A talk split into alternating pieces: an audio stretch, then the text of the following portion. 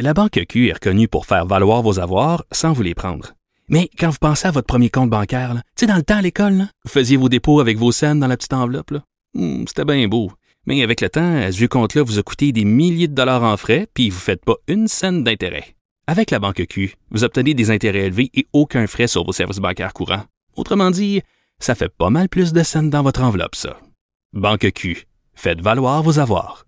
Visitez banqueq.ca pour en savoir plus. Cube Radio. Germain, savais-tu que de toute l'histoire de podcast de char, l'épisode le plus écouté et de loin est intitulé 10 modèles qui coûtent beaucoup trop cher d'essence? Et pourtant, on enregistrait ça en toute fin d'année 2021, alors qu'à ce moment, ben, le litre d'essence nous paraissait être cher, mais comparativement au prix actuel, c'était carrément une aubaine. C'était quoi, 1,30, 1,40, Et la le- belle époque? Euh, la, la belle époque, je ne pourrais mieux dire.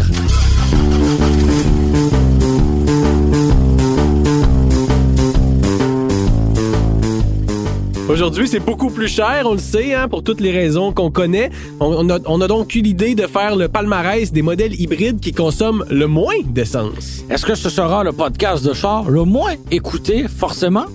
Ben là, on se le souhaitera pas, mais c'est sûr que pour l'instant, il est pas très, très écouté parce qu'on est en train d'enregistrer, là, Germain. Bon, ben, on croise les doigts alors. On part? On part!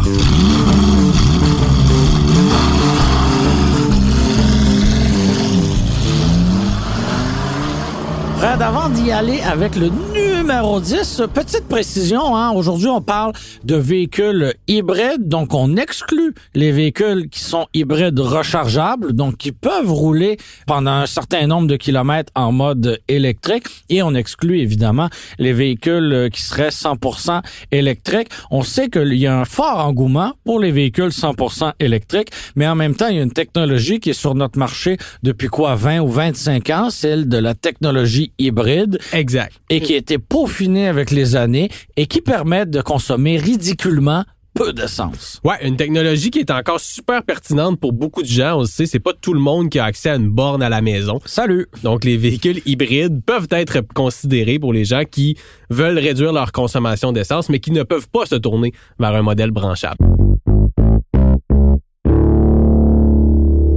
Numéro 10! Numéro 10, c'est le Ford Escape hybride, un méchant VUS Germain qui se retrouve dans ce palmarès des véhicules qui consomment peu d'essence. Un méchant VUS, le seul VUS de ce palmarès, à moins que tu m'obstines pour le numéro 5, mais on y reviendra un petit peu plus tard.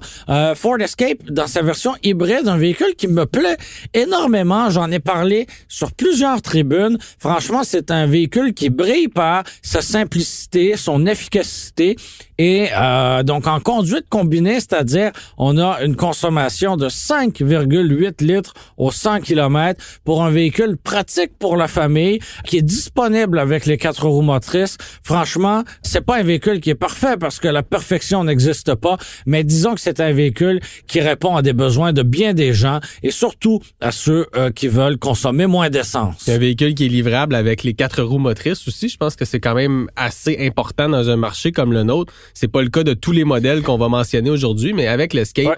possibilité d'avoir le rouage intégral. C'est un véhicule qui est pratique, un véhicule qui est spacieux, le coffre est grand, le dégagement à la deuxième rangée est grand. Moi, j'avais été bien épaté par ce véhicule qui n'a pas que bonne presse, hein, euh, disons-le, mais il a de grandes qualités et elle mérite d'être soulignée.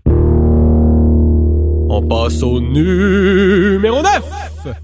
La Lexus ES 300H C'est ça, un véhicule, euh, de comptable. devrais-je dire banal. Une Lexus ES, c'est une berline intermédiaire. On peut dire que c'est l'équivalent chez Lexus de la Toyota Camry, un véhicule euh, assez grand, assez spacieux, qui est offert en version hybride, qui est la 300H, qui est réussi à faire une consommation combinée ville-route de 5,3 litres au 100 km. Donc pour un véhicule de ce gabarit-là, c'est quand même très impressionnant. Puis assurément que c'est la version à choisir si vous faites partie des trois personnes au Canada qui se magasinent une Lexus ES. Pas un véhicule particulièrement populaire par les temps qui courent. Hein? C'est pas très convoité, non. On n'a pas d'autre chose à dire sur la Lexus rien à ES. dire. Numéro 8.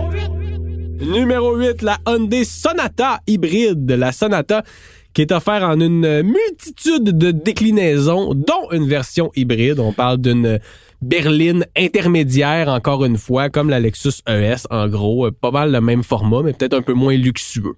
Oui, euh, en conduite combinée, Ressources naturelles Canada nous annonce une consommation de seulement 5 litres au 100 km. Je pense qu'il y a de quoi être impressionné par le rendement de cette voiture-là. Je l'avais mise à l'essai euh, l'hiver dernier et euh, franchement, c'était fort agréable. La technologie était au point, le rendement était très intéressant, mais là où le, le bas blesse, hein, comme on dit, c'est que la version hybride euh, n'est offerte que pour une version Ultimate. Donc, tu me pardonneras cet horrible accent anglais. En français, c'est Ultimate. Ultimate, euh, oui. donc, elle n'a rien d'ultime, cette version, je te le confirme. Elle est très chère. Donc, il faut il faut opter pour une, des versions les plus cossues de la Sonata pour avoir droit à la technologie hybride, ce que je trouve dommage. Donc, il faut minimalement payer un peu plus de 43 000 pour obtenir une version hybride de la Sonata.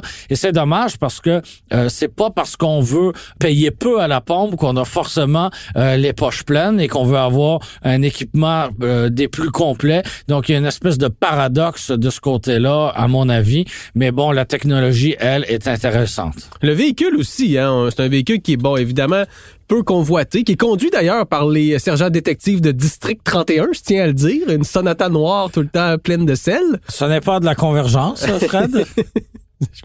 Il fallait que j'en parle. Euh, mais c'est un véhicule qu'on voit très peu sur nos routes, mais qui se démarque. Quand t'en vois une, tu sais que c'est une Sonata. Elle ressemble pas à une autre voiture. J'aimerais faire le point quand même. Dans la dernière année, euh, tu as vendu ton Westphalia. Tu as déménagé dans une maison de banlieue de la rive sud de Montréal et tu écoutes un téléroman quotidien à Radio-Canada. Mais où es-tu, Fred? Redonnez-moi, mon Fred, s'il vous plaît. Je, suis rendu le gars qui fait des références à District 31. Est-ce que tu coupes ton gazon en biseau? Numéro 7! La Honda Accord hybride. On est dans le registre des berlines intermédiaires, beaucoup, hein, comme s'il y avait juste ça chez les hybrides. Ben, en fait, il y a une belle offre, effectivement, dans les berlines intermédiaires euh, avec, euh, avec technologie hybride. Euh, dans le cas de la Accord hybride, on a droit à une consommation équivalente à celle de la Hyundai Sonata, soit de 5 litres au 100 km, et toujours en conduite combinée, elle passe à 5,5 litres au 100 km dans le cas des versions euh, sport et touring de l'accord hybride. Voiture que je n'ai pas conduite, ça manque à ma culture, ah je dois l'admettre. J'ai déjà conduit l'accord, oui, mais pas euh, dans sa version hybride. C'est assurément, je pense, la version la plus intéressante, encore une fois. Je pense que c'est le cas pour à peu près toutes les, euh, les berlines intermédiaires. La version hybride, tu quand même une, un, bon couple initial grâce au moteur électrique, puis c'est des véhicules qui évidemment consomment beaucoup moins d'essence. Moi, j'adore l'accord. Je sais pas, il y, a des gens qui disent qu'elle est laide. Euh, dès Honda a sorti cette génération-là de l'accord, je la trouvais magnifique. Je trouve qu'elle vieillit très bien. Euh, je, pense que c'est. En tout cas, elle vieillit, ça, oui. pas tant que ça. Si t'es dans une accord maintenant, c'est quand même encore très bien. Oh. Moi, je préfère l'accord à la Camry. Puis là, je veux pas vendre de punch, mais. Numéro 6! Numéro 6, la Toyota Camry hybride. On est, dans le même registre. T'es un espèce de divulgateur, Fred. Ouais, ou tu pourrais dire aussi le roi des transitions. Un des deux. Ah, c'est ça, là. Effectivement, consommation de 4,9 litres au 100 km.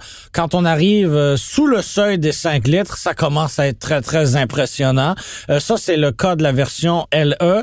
Euh, il faut ajouter 200 millilitres d'essence de plus à tous les 100 km dans le cas des versions version SE, XLE et XSE. Pour moi, c'est la berline hybride par excellence. Euh, on parlait de la Sonata hybride qui n'était offerte que dans la version la plus chère, la plus cossue.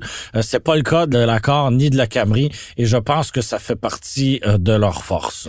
Exact. Puis la Camry, ben autant au Canada qu'aux États-Unis, c'est de loin la berline intermédiaire la plus vendue. Je pense que ça parle, les chiffres parlent d'eux-mêmes. Plus de 300 000 unités annuellement aux États-Unis. c'est incroyable. Ça Tu sais, des fois, on se demande pourquoi les constructeurs s'obstinent à vendre ces modèles-là que personne n'achète. Ben, aux États-Unis, ils s'obstinent pas fort fort. C'est très populaire. Les gens en achètent. Puis au Québec, ben, on, puis au Canada, on nous ship un peu ce qui est vendu aux États-Unis. C'est le, c'est la grosse portion du marché en Amérique du Nord. Donc, c'est pour ça qu'il y a encore ces véhicules-là euh, dans les cours de vos concessionnaires, chers auditeurs. La Camry, je tiens quand même à préciser, Germain, qui est encore équipée avec un moteur V6 aussi. Oui. Euh, tu parlais de la Sonata plutôt qu'il y avait une, gamme très étendue. C'est le cas aussi, là. Oui, Exact. Puis la Camry est également offerte avec un rouage intégral, Oui, mais, pas avec l'hybride. Oui, donc le mariage parfait, la voiture ultime n'existe pas, c'est-à-dire, euh, bon, voiture ultime, euh, entendons-nous, là, s'entend, pour la Camry. Euh, Pour la, un chauffeur de taxi. la, la, la- la Camry à rouage intégral hybride n'existe pas. Il n'existe pas non plus de version hybride enfichable. Et Donc, pourtant, chez Toyota, il y a plusieurs autres modèles qui combinent l'hybridation et le rouage intégral. Ouais. Donc, je comprends pas trop pourquoi avec la Camry, c'est pas possible. Je pense au Toyota RAV4, par exemple, au Toyota Venza, qui offre le, le rouage intégral avec la motorisation. Le hybride. Highlander, même. Le Highlander. Donc, pourquoi pas avec la Camry? Peut-être que ce sera renouvelé pour la prochaine génération du modèle. Espérons-le, parce que en tout cas, pour les quatre personnes au Québec qui achètent une Camry, j'exagère, il y en a plus que ça quand même, mais pour les gens qui sont encore intéressés par ce type de modèle-là, ben c'est sûr que le rouage intégral dans un marché comme le nôtre, c'est très intéressant. La Banque Q est reconnue pour faire valoir vos avoirs sans vous les prendre. Mais quand vous pensez à votre premier compte bancaire, tu sais, dans le temps à l'école, vous faisiez vos dépôts avec vos scènes dans la petite enveloppe. Hmm, C'était bien beau. Mais avec le temps, ce vieux compte-là vous a coûté des milliers de dollars en frais, puis vous ne faites pas une scène d'intérêt. Avec la Banque Q, vous obtenez des intérêts élevés et aucun frais sur vos services bancaires courants. Autrement dit, ça fait pas mal plus de scènes dans votre enveloppe, ça. Banque Q, faites valoir vos avoirs. Visitez banqueq.ca pour en savoir plus.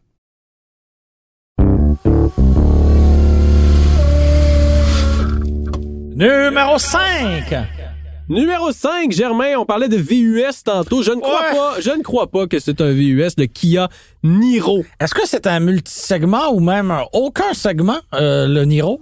C'est un peu entre deux chaises. hein. Moi, je le Entre toutes les j'aime, chaises. j'aime le comparer à une euh, Golf Sportwagon. Ah, c'est plus petit quand même. Un petit peu, un petit peu plus petit, mais ça a vraiment le look et le feel, je trouve, d'une familiale. La nouvelle génération qui s'en vient en 2023 a des airs de VUS un petit peu plus que Oui, le modèle oui, qui s'en vient. Euh, tout ça pour dire, Germain, que c'est un véhicule qui se décline en version hybride, hybride rechargeable et 100% électrique. Aujourd'hui, on s'attarde évidemment à la version hybride seulement qui euh, consomme en conduite euh, combinée ville-route 4,6 litres au 100 km. Hey, c'est pas gros. C'est vraiment bon. Puis je l'ai déjà conduit, Ouais. la, la Niro hybride, puis C'est très efficace. c'est pas exagéré ces chiffres-là. là. C'est c'est un chiffre que tu peux quand même facilement réaliser. Tu peux faire en bas du 5 litres au 100 dans la vraie vie.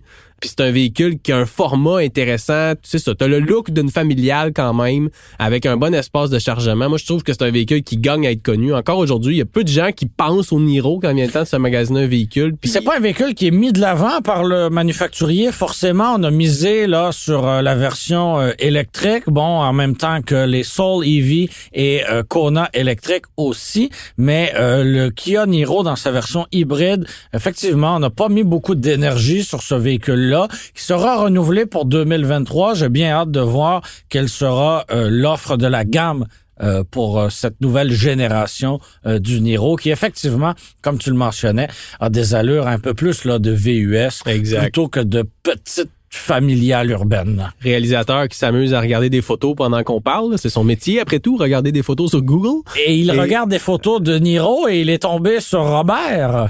Robert de Niro. Pourquoi Kia l'a pas embauché pour faire la pub du Niro?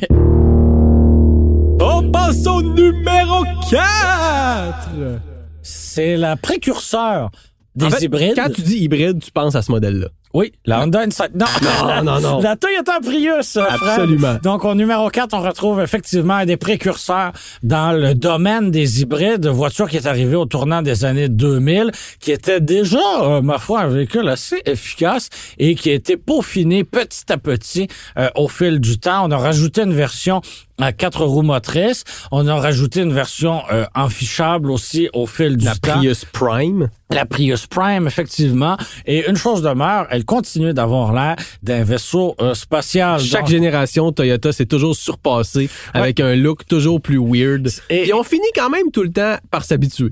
Oui, et euh, quand on prend le volant aussi on de cette voiture-là, on comprend pourquoi euh, c'est une voiture qui a sa raison d'être. Ben oui. Euh, bon, c'est très efficace sur le plan de la consommation, mais ça demeure une voiture, bon, relativement maniable, relativement spacieuse. Euh, la visibilité à bord est excellente aussi.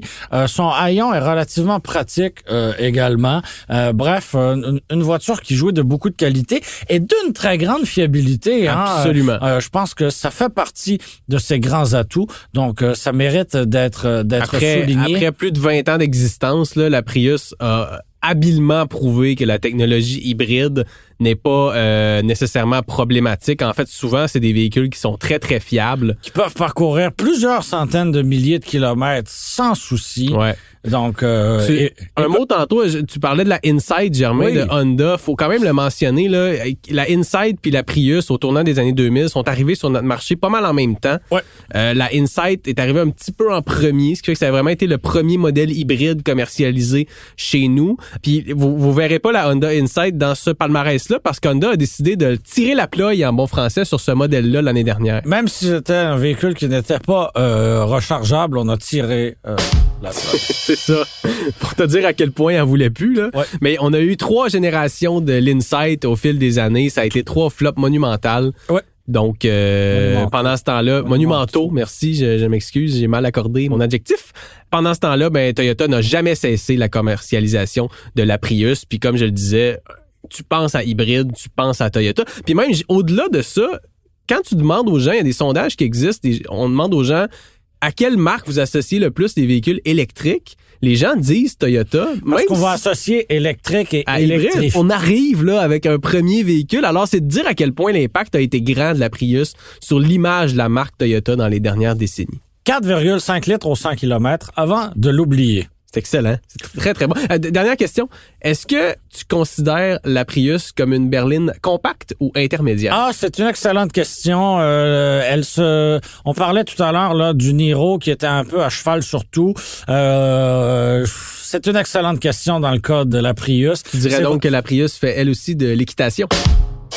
Elle fait elle aussi de l'équitation. Euh, je la place directement entre euh, la Corolla hybride et la Camry hybride. Bon, en termes de volume euh, de cargo, en termes d'espace à l'intérieur, on est beaucoup plus proche de la Camry. Ouais, je pense qu'officiellement, c'est considéré comme une, une intermédiaire. Ouais, mais en même temps, c'est il y a quand même une marge là entre une Camry puis une Prius. Alors voilà mon petit malaise. Désolé de ne pas pouvoir répondre plus clairement.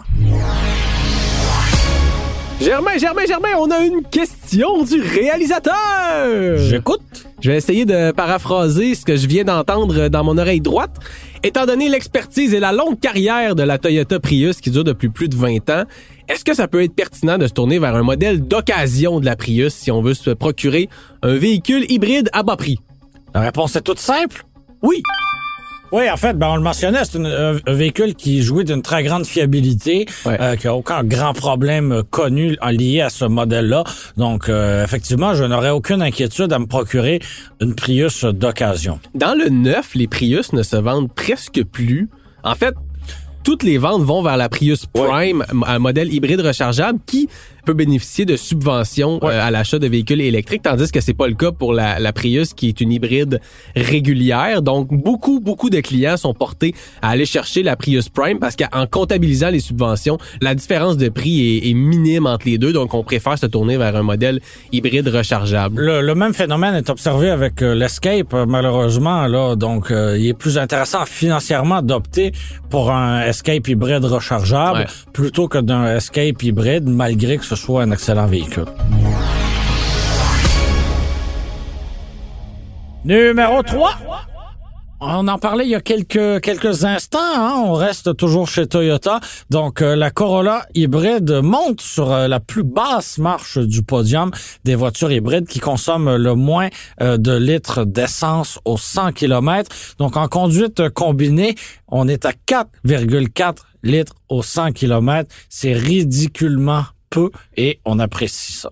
Ouais, effectivement, la Corolla qui est arrivée avec une version hybride il y a pas si longtemps, hein, quoi, deux, trois ans à peine. Ouais, on est arrivé sur le tard, mentionnons-le. On utilise exactement la même technologie qui loge dans la Prius, donc c'est vraiment deux véhicules qui se font somme toute un peu compétition chez Toyota. Je trouve ça drôle là, comme stratégie. Oui, euh, je, je comprends en même temps qu'on veut profiter de la grande réputation de la Corolla, mais en même temps, avec les années, la Prius s'est elle-même bâti sa propre identité et sa propre réputation. Donc, euh, effectivement, on peut remettre en question la viabilité de ces deux voitures-là. Mais bon, euh, je, pense que du côté de Toyota, on avait l'intention de faire mousser les ventes de la gamme Corolla. Hein. On se rappelle qu'il y a une version à haillons qui existe aussi. Donc, euh, toujours dans le but de peut-être éventuellement euh, devenir la voiture la plus vendue au pays. Mais ben, pour l'instant, ça demeure la Civic. Numéro 2 la Hyundai Elantra hybride. Ben oui, Hyundai qui produit une Elantra hybride pour rivaliser justement avec la Toyota Corolla hybride qui était en numéro 3. Et qui consomme euh, en conduite combinée exactement la même chose que la Corolla hybride, c'est-à-dire 4,4 litres au 100 km. Et rendu là pour éliminer des dixièmes, ben il faut travailler extrêmement fort. Et je pense qu'on a atteint un certain de seuil qu'on ne pourra plus dépasser. Là. Donc là, on a placé la Hyundai Elantra hybride en numéro 2 et la Corolla hybride en numéro 3, mais bref, sont pas mal ex là. Oui, c'est question de consommation en ville et route. Euh... OK, oui, parce que je vois que sur route, on peut aller jusqu'à 4,2 litres au 100 km avec l'Elantra hybride. Donc, c'est encore mieux que ce que fait la, la, la Corolla. Absolument. Mais deux euh, berlines euh, très similaires, des berlines compactes avec motorisation hybride. Deux rivales, on ne peut plus direct. Hyper intéressante aussi l'Elantra hybride. Je trouve que c'est un véhicule qui des fois dans l'ombre de la Civic puis de la Corolla, mais qui mérite certainement d'être mentionné. Un look qui est peut-être pas pour tous, hein, la, la nouvelle Elantra? Effectivement, c'est un peu audacieux, un peu tape à l'œil. Euh, je suis pas certain que ça va bien vieillir, comme c'est le cas malheureusement de bien euh, des véhicules coréens, parce que le cycle de renouvellement est très rapide hein, chez euh, chez les Coréens, donc elle va vite devenir dépassée et j'ai bien peur que ce modèle ne vieillisse pas très très bien. On est maintenant au... Numéro 1, la plus haute attends, marche. Attends, attends, attends, un peu d'enthousiasme, c'est le premier. Numéro 1! La Hyundai, encore une fois, Hyundai qui se démarque avec l'Ioniq. Oui, l'Ioniq euh, qui est offerte euh, avec une, gamme très étendue aussi. On a l'hybride euh, régulière, on a l'hybride rechargeable et la version électrique. Je ne sais pas trop quelle orientation prendra ce modèle-là qui devient tranquillement pas vite une sous-marque sous ben oui, de, Hyundai, c'est-à-dire, mais oui, c'est la Ioniq est en quelque sorte un précurseur là, de l'électrification des transports. Et c'est l'hybride, c'est l'hybride avec la meilleure consommation d'essence, une cote euh, combinée ville-route de 4 litres au 100 km seulement. C'est excellent. C'est excellent, c'est très dur à battre. Et euh, toujours selon les données fournies par Ressources naturelles Canada, on peut tomber à 3,9 litres au 100 km euh, sur route. Euh, je rendu là, je ne sais pas quoi faire de plus que lui lever mon chapeau. Mais tu le disais, Ioniq est en train de devenir une sous-marque on est arrivé avec l'Ioniq 5, une espèce de bon, on, appelle ça un VUS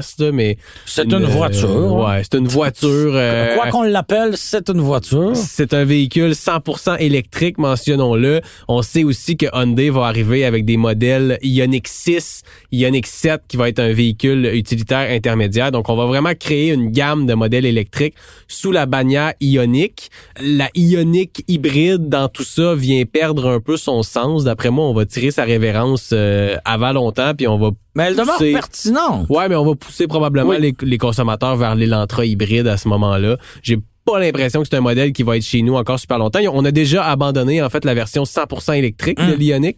Donc il reste la l'hybride et l'hybride branchable. Donc à voir euh, à voir ce que ça va donner. Ce, que je vois de tout ça, moi Germain, c'est qu'il y a encore des véhicules hybrides sur le marché avec une euh, très bonne consommation d'essence qui peuvent être une alternative intéressante aux consommateurs qui n'ont pas encore les ressources ou l'envie tout simplement de se procurer un modèle électrique. Mais qui ont sorti leur calculatrice dans les dernières semaines et qui se rendent compte que le litre d'essence est beaucoup trop cher et que le budget ne balance pas. Alors, euh, c'est peut-être une solution intéressante pour vous.